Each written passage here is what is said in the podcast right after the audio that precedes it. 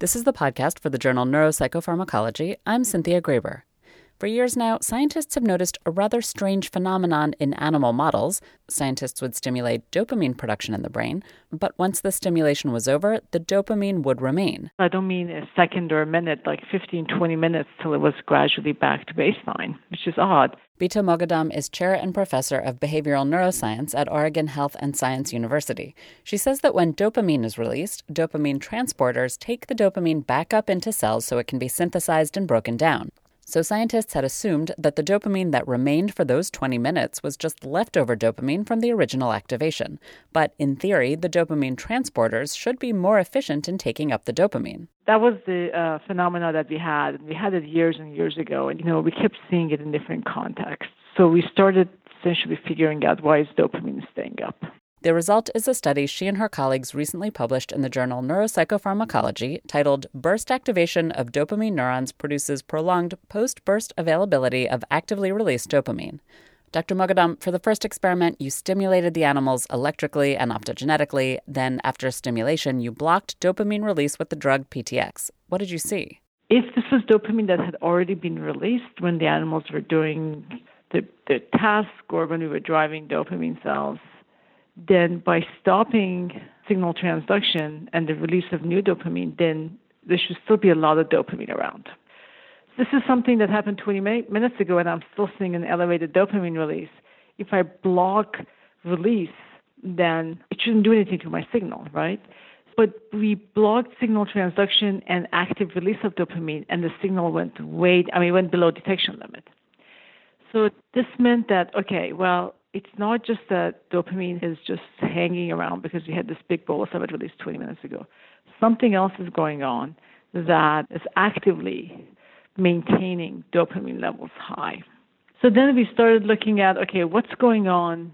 Why should there be an activation of ongoing release process when, when we, we're no longer stimulating and the animals are resting peacefully in their home cage now. So, what did you do next? With that in mind, we started collaborating with, with Susan Amara's lab, and I had heard that they had this at the time this mechanism where if you introduce a big bolus of dopamine in the area of the brain striatum that we were measuring or slices from that area, what they would see is that dopamine transporters, which are molecules that take dopamine inside, they internalize. They go inside the cell, so they're no longer active.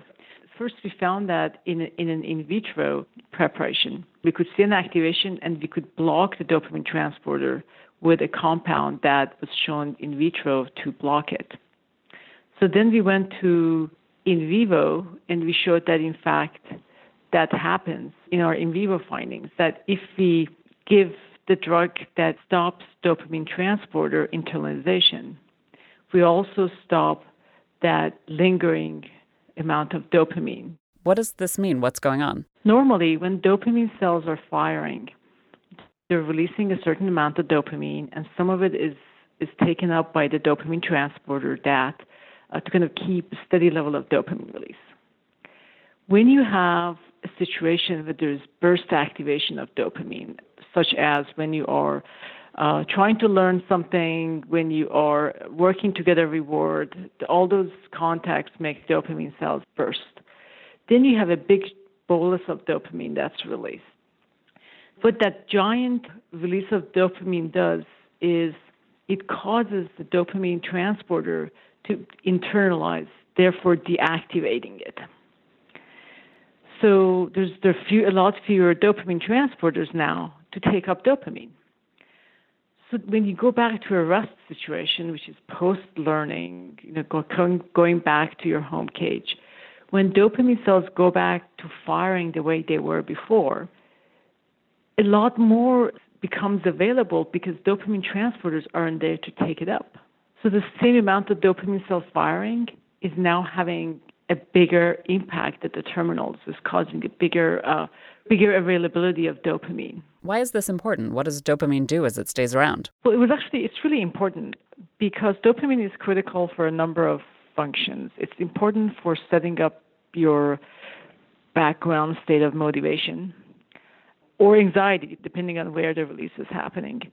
So dopamine lingering can be a big deal. I mean, one of the reasons people are prescribed uh, Ritalin is potentially to keep more dopamine lingering around because it's it's preventing the uptake of dopamine. And we also know that dopamine is important for learning. And there were these studies that were done. They started in the 60s, but 70s, 80s, they were they were completed. That if you trained an animal on behavior tasks, so they had to learn something, they had to learn something new.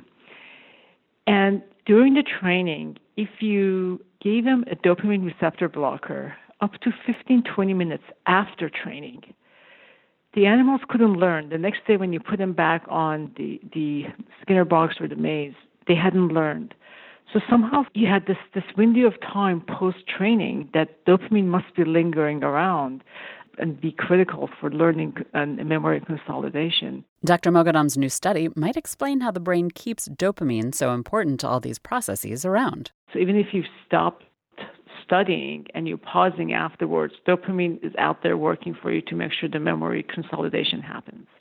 It could also be a way that after a, a context like stress or other things that elevate dopamine firing rate, dopamine levels could stay up to increase your motivational level higher in order to do whatever you need to do to enhance your chance of survival.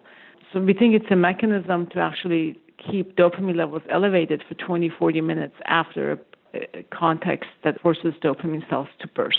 In the paper, you write that there are implications for understanding dysfunctions of dopamine, conditions such as ADHD, addiction, schizophrenia.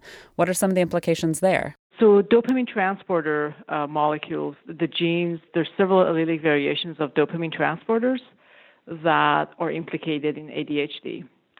Hypothetically speaking, if let's say you have one of those alleles or a form of dopamine transporter that doesn't internalize as readily, that means that you don't have this nice post stimulation dopamine activation that could allow you to focus, pay attention, or remain motivated. So, you know, you, essentially have this, this reduced activation of dopamine that's very stimulation dependent.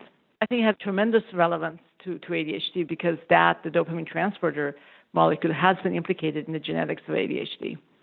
So if there is any change in dopamine transporter internalization, if the dynamics of that internalization is different, then you essentially have less dopamine around after burst activity. And that less dopamine could mean uh, impaired ability to pay attention or, or reduced motivation.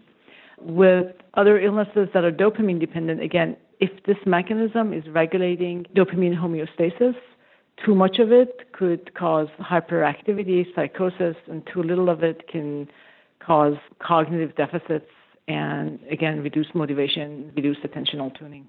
What were some of the weaknesses with your study, and what research do you think needs to be done next? We were limited by the methods we could use to show faster relief, faster activation of dopamine. We were limited by how we could actually test the fact that if we block active release, a dopamine release goes down. We, we have very few tools that we use here with TTX. And ideally, you want to show this in a behavioral context. For example, show that if you block this mechanism, then learning is inhibited in correlation with activation of dopamine. That last one is not a weakness, but that's something that could really help with the mechanism and the hypothesis. Dr. Moghaddam says that's the next step to understand the behavioral function in the brain. The next is to see how relevant this is in behavioral context. It would be very cool also to look at some of the uh, mouse mutants that have some of the dopamine transporter deficiencies that has been found in um, schizophrenia or, or ADHD. She also says computational models used today assume a linear relationship between dopamine production and the dopamine transporters, and the models should be studied to incorporate this nonlinear relationship. This is the podcast for the journal Neuropsychopharmacology. To read the research paper discussed in this podcast, go to www.nature.com/npp. I'm Cynthia Graber.